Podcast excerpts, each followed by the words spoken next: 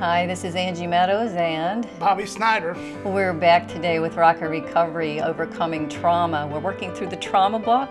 It's available on AmazonBooks.com under Angie G. Meadows. We have worked through lesson one, which is the trauma trap, recognizing your trauma, understanding your thinking patterns and your emotional patterns, because we only have 5% of our behaviors in our thinking. The rest of it is in our emotional DNA and our imprint. So then we go through an evaluation as to how to evaluate that, how to evaluate our trauma imprints, and then we go to lesson two, understanding how to develop maturity, particularly emotional maturity, by recognizing our wounds, releasing and replacing them, finding a mood tracer and symptoms of our anger and refusing this and retraining it, reshaping it, and reaching out to others and building that strong fortress to defend ourselves and to mature in our emotions. And then we went to mental prisons, understanding our obsessing and our self-defeating emotions and identifying our mental prisons, and then identifying our carnal thinking. So today we are going to do recovery from a mental prison. If you missed any of these episodes, they're on my podcast, Rocket Recovery, Podbean, Spotify, iTunes, Pandora. So today we're going to talk about recovery from this mental prison. The scripture is, you want to read that for us, Bobby?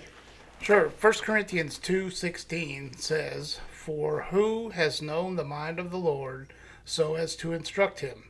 But we have the mind of Christ." We have the mind of Christ. Now, that's above me. Yeah. That's bigger than me. It's like, I have what? What do I have? Are you sure?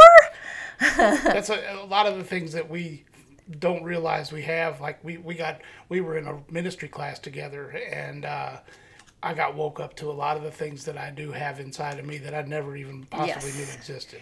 So here we are, and we have the mind of Christ. We don't need an anxious mind. We don't need a fretful, fearful, worrisome mind. We can learn emotional skills and learn to have the mind of Christ. So that's what we're working through today. So work on the introduction here, Bob. Your emotions are fickle and cannot be trusted. Wherever your peace is gone, if you do not slow down and process what robbed your peace, you're on the way to an emotional, carnal thinking pattern and a mental prison. So my peace is connected to my emotions.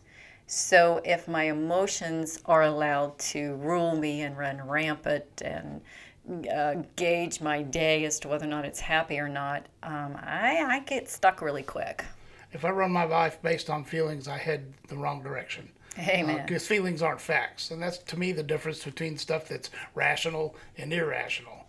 If I base a thought on a rational thought, it's got some legs and it's a real thing and it's based on facts. Right. But if I'm basing what I'm doing on how I feel, because I can feel 10 different ways about the same situation on some certain occasions. Right.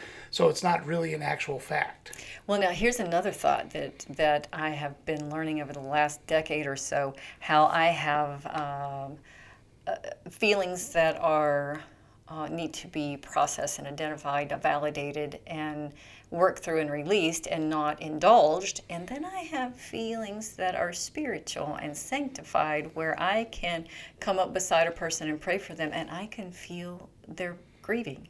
I can feel their depression, and now I know what way to move. So I've learned, and I'm still learning, how to discern when God is using my feelings to guide me and when my feelings are just going to land me in a place of suffering. So let's continue. Now in recovery, you need to develop gateways to protect your soul. Your eyes, ears, mind, heart are the main gateways.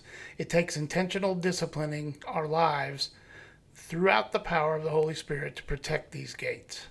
Spiritual eyes, spiritual ears, heart of Christ, mind of Christ. You must find Calvary. Calvary is a place where we learn to suffer well. Suffer well. Yeah, that doesn't sound like a good idea. That's a foreign concept.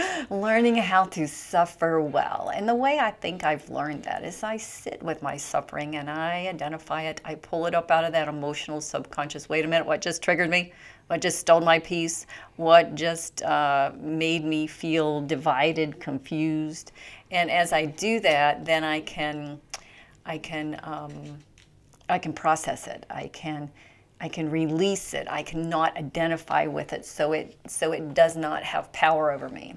So in spiritual eyes, we have carnal eyes, we have physical eyes, and we have spiritual eyes. So if I can't get a vision for the future, for where God is leading me and what's in my heart, I might get lost. So as you draw close to God, your spiritual eyes will be enlightened, and you will have hope and see the glorious riches of your inheritance in Ephesians 1:18. Where there is no vision, no revelation, the people perish, which means they cast off restraint.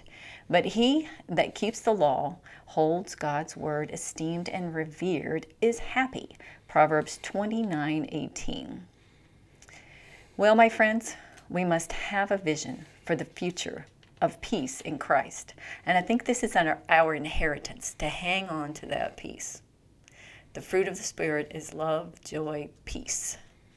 But it's intentional for me to seek my peace and to be able to have the capacity to hold it and understand that it's my inheritance and my right to have peace, and to guard my heart against anything that's trying to rob it.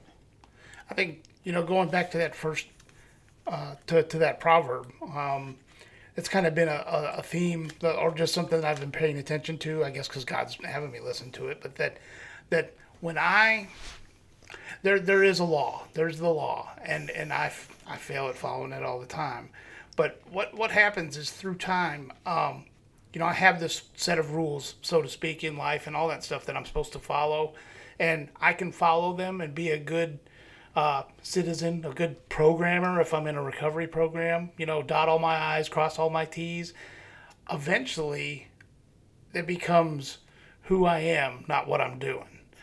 Like, I will do things that are the right way because that's just how I do them now. There's a piece in the Big Book that says what used to be the hunt or occasional inspiration gradually becomes a working part of the mind. And for me, that makes a lot of sense. So, like, I make my bed in the morning, let's say, because it was the rule of the recovery house I lived in. Now I just make the bed because it's something that I do. Mm-hmm. It's not because I'm following a rule. I have my own place. I don't have somebody telling me I have to make my bed. So now what you're saying is that you have internal controls. Right. There's been a shift.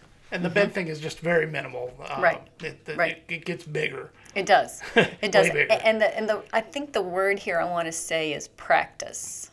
As I practice getting up, doing the next thing, making the bed, open the curtains, fixing breakfast. As I practice that and I'm in the present moment and I'm not so stuck by emotions about what somebody said, what somebody did, or how I might be, what I might have to be facing that day.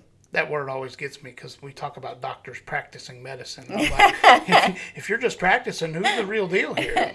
We're just practicing. Well, let's see. What would it look like if I was practicing my peace? Yeah. I would talk to myself and I would say, I just dropped in some fretfulness here, some anxiety, some worry, some fear. What would it look like if you practiced peace here? And I'd say, oh, yeah. I get a vision for what God's teaching me, for where He's leading me, or where He's guiding me. I'd understand that I have some spiritual eyes here that I need to exercise. And as I exercise these spiritual eyes, then I can see where God is moving me. So without this revelation of why we exist, there's no reason for us to restrain the carnal side of ourself and nurture the spiritual side.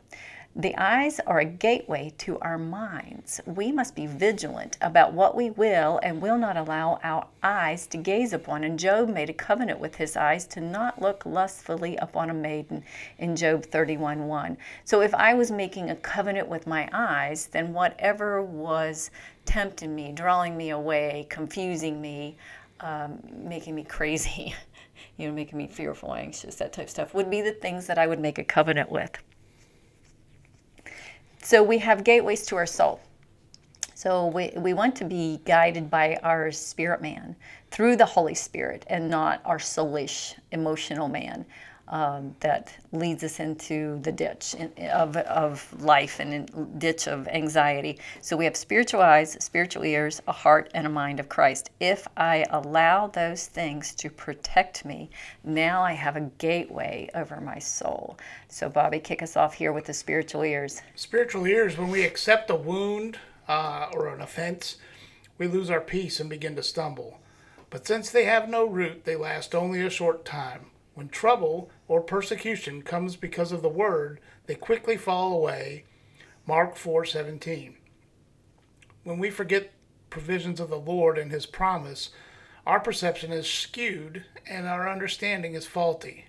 Do you have eyes to fail to see, your ears but fail to hear? And do you remember? Now don't you remember? Mark 8:18. Be careful what you allow your ears to hear. Allow no obscenity or foolish talk, or coarse joking, Ephesians 5:4. Let no one deceive you with empty words, Ephesians 5:6. You know, I can kind of hear my heart divide if I'm listening to empty words. I can feel it now. I can discern it. Having walked with the Lord for many years and holding my peace, I can feel my heart divide and my peace hide. And when my peace is gone, I realize that I'm out of step with the Lord. So I start tracing the trail back and figure out what happened to my peace. Let's go for the heart of Christ. Forgetfulness of God's provisions will lead to a hardened heart. Ooh. Ouch. Mark 8:17. Now, a hardened heart, whenever my heart is hard, I can't receive God's grace, his mercy, his love, his provision, his peace. My heart's hard. So all of the goodness that God wanted to give me kind of, it rolls off. And I feel like that my hardened heart comes from a wound. And we'll identify our wounds in the next lesson. So when I have wounds, somebody's hurt me, I really need to trace that back. And I need to roll with forgiveness and let that go so my heart doesn't get hard. Because if it gets hard towards another person because I'm hurt and I'm trying to protect myself, it automatically seems to get hard towards God.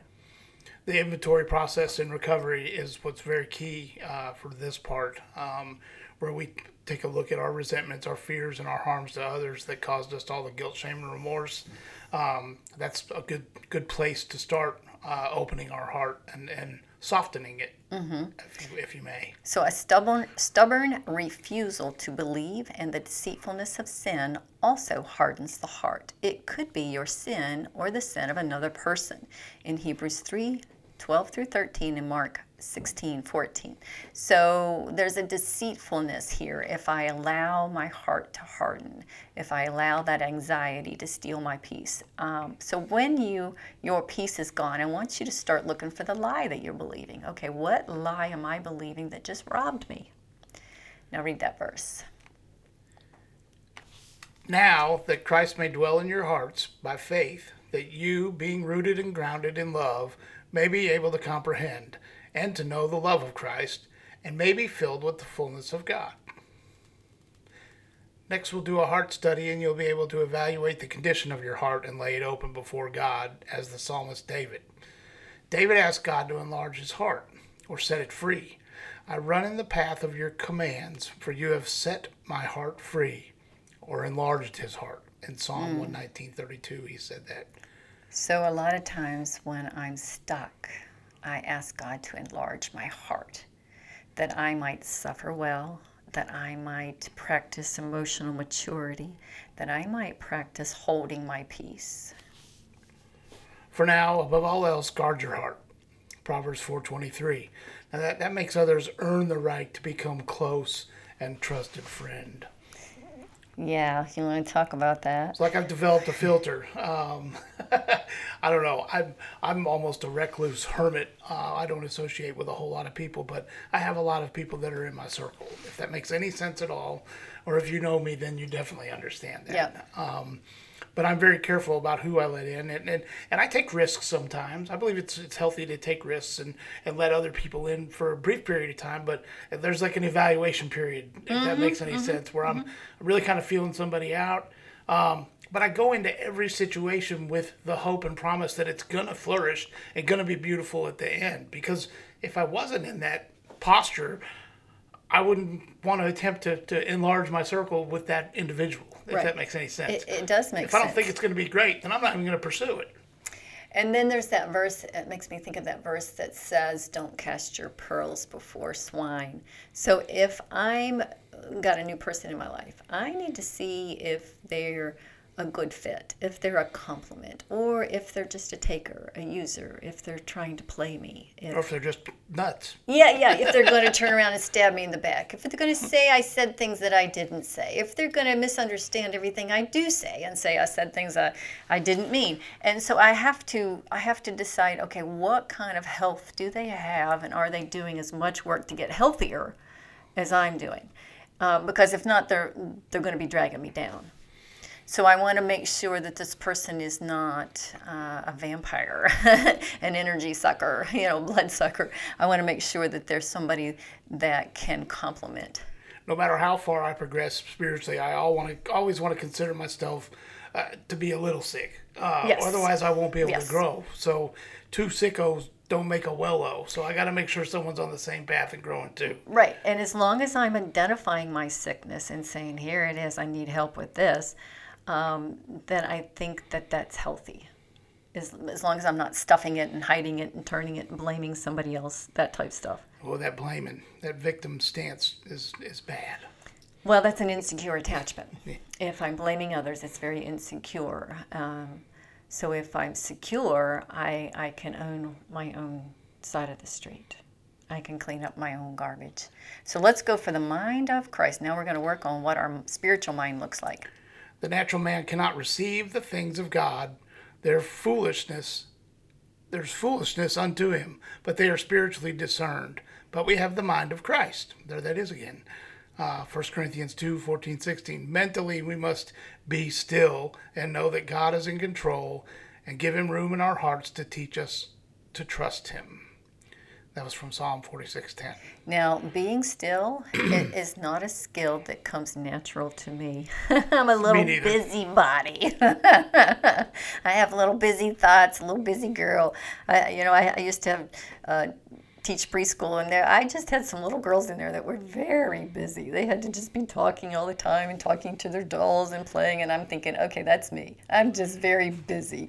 So I've learned to be still. I've actually learned to practice being still and quiet with myself and quiet inside of myself so that I can learn to calm my busy mind. I'm a multitasker. Like at my office, I have 3 computer screens, and a couple of them are split into multiple monitors as well, so there's a lot of stuff. I'm swarming myself with information all the time, and even when I just want to sit still, like I'm not at work and I'm just trying to sit still, it's hard for me to do and not have something else going on as well, like the radio or any kind of music or even the TV or news on the background.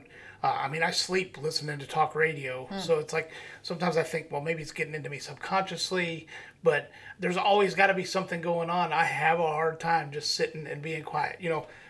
The motorcycle that I bought has been the biggest proprietor of that, because although I got to pay attention to what I'm doing while I'm driving it, I don't have any other distractions. There's no music. It's just, the only thing I hear in my voice, in my ears is my voice and God. And that's why I love going out in the country and taking long rides, because I get really grounded. So what you're talking about is a meditation ride. Pretty much. You get to be with you and the Lord meditating and being out of your head. I just got to make sure I don't get too comfortable and zone out. Yeah. So my sewing does that for me. I'm a quilter, and if I get too busy, my husband will say, you just need a whole day, just sew. Don't do dishes, don't do this, don't do that, just sew. Because I have found that my work is always there. It's always waiting. And I could literally work from daylight to dark and get up and it'd be there again. Yeah. I could work all night and it'd be there again. So I have to intentionally set times where I just go and play, because I'm more of a worker. And that's just kind of the way I was raised. You really weren't worth much if you weren't working. And so I become more of a workaholic type thing, where my work was something that distracted me from my anxiety. So I had to learn to stop that and to stop the work and to just enjoy my days and enjoy my life right there. Busy minds can lead to creativity and joyful industriousness or to torment. Whoa, read that again. Industriousness. Yeah, busy minds. So busy minds can lead to creativity and joyful industrious or to torment. Yes. So I want my mind to be free enough from anxiety, from stress, to be able to be creative. I want to use this busy mind for the glory of God and not to let it land me into suffering and torment. So be careful what you allow yourself to dwell on. For as a man thinks in his heart, so is he, in Proverbs 23:7. So what I do is I listen when I'm quiet and I'm being still. I listen to the thoughts that are coming up and I write them down, because those are the things that are in my heart that's causing me anxiety that I need to discover and release to the Lord. They're usually things that I can't control, things that are bigger than me that I really just have to detach from. So now we're going to find Calvary. So we've developed, we're learning how to develop spiritual eyes, spiritual ears, a spiritual heart of Christ, the mind of Christ. And as we do this, now we want to move things to Calvary. I'm crucified with Christ, and I no longer live, but Christ lives in me. The life I live in the body, I live by faith in the Son of God who loved me and gave himself for me. That's Galatians 2:20. Now, I think the key word there is, there it is. Live by faith. By faith. By faith, yeah. So I don't need faith if I'm trusting in myself. I don't need faith in God. If I'm trying to maneuver a circumstance and I have a lot of money to fix things, I don't need faith. So I think the Lord puts me in positions between a rock and a hard spot where I have no power in my hands to fix anything, and I have to have the faith that He will. So my dependence in myself is death. Dependency upon God is strength and not weakness. Sorry. My independence in myself is death. Dependency upon God is strength and not weakness. So as I get between that rock and that hard spot, I'm like, okay, Lord, if you can make something of this mess, please do. And the minute I stop trying to fix, manage, and control and just open my hands, it's almost like I see the handcuffs come off of God's hands that I put on there through my manipulating, through my anxiety, my fretfulness. And so as soon as I just stop fretting and I just release it, I have a peace. I get a peace. And so then I know that I'm on the right path. So a weak will cannot say no to myself. So I want to be able to develop a strong will, a spiritually strong will, strong enough to submit to the divinity of God, strong enough to stop any addiction and control anything I think, say, or do. I want to be able to have the control of, I want to be able to be under the control of the Holy Spirit, enough that I can govern my life under God. Amen. I think that's a practice that I'm going to do the whole rest of my life. It makes me think of my life verse, which is John 3:30, that says, "He must increase, I must decrease." I like things that are short and simple like that, and give me perfect direction. Yes. Well, my life verse is Psalm 17:15. And here's just the gist of it. "Do not let me be satisfied until I awake looking like you." That's big. It's big. And I think I can just make that my life goal. Lord, just don't let me be satisfied till I look like you. So I need a strong enough will to yield to God for Him to divinely impart His presence to me so that I can stop my fretting thoughts and replace them with that peace and with the truth of God's promises. So there is a time to learn to suffer well. So I want you not to engage your suffering where it torments you, but I want you to let that suffering mature you. So read the exercise, Bob. have I placed to protect? Well, this is discerning my spiritual condition. Yeah. Number one, have I placed a protective boundary around my eyes, ears, mind, and heart? 2, can I hear the truth in Scripture? 3, is Scripture alive to me? 4, do I seek out instructions in Scripture for my life? 5, can I recognize when the Lord is speaking to me? 6, can I look at uncontrollable circumstances in my life and trust the Lord? 7, is my heart free enough to follow Christ no matter what? And 8, can I say no to myself? So am I spiritually awake with my eyes and my ears, or am I blind and deaf? You know, so I want to be able to work on being able to see into Scripture. So when I first started reading Scripture, I said to the Lord, it makes no sense to me. I think I'm reading Greek. You know, Spanish, something. It makes no sense to me. So I ask him to make it alive to me.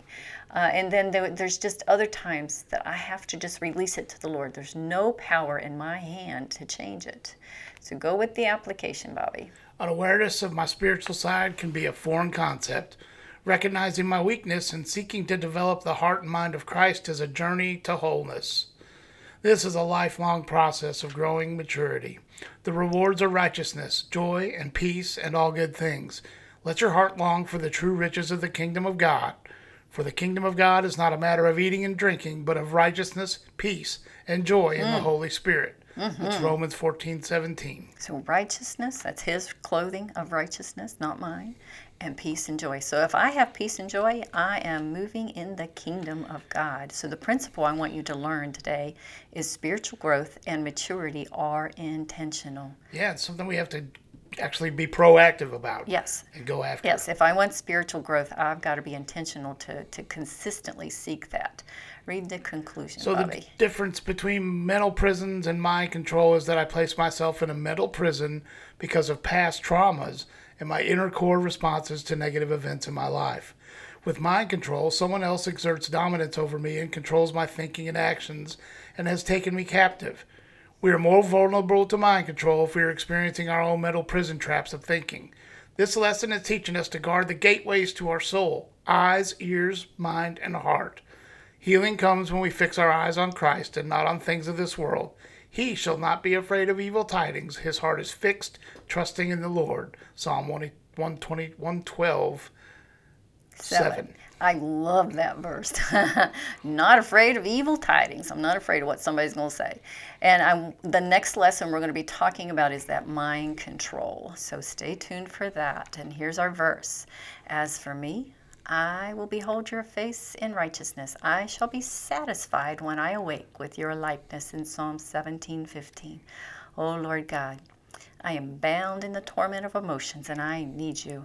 Please teach me how to have the mind of Christ. Help me to fix my mind upon you and to believe in your promises. And this is Angie Meadows and Bobby Snyder. And we're glad you joined us today with the Rocket Recovery. And stay tuned for our next lesson. Bye-bye. Bye.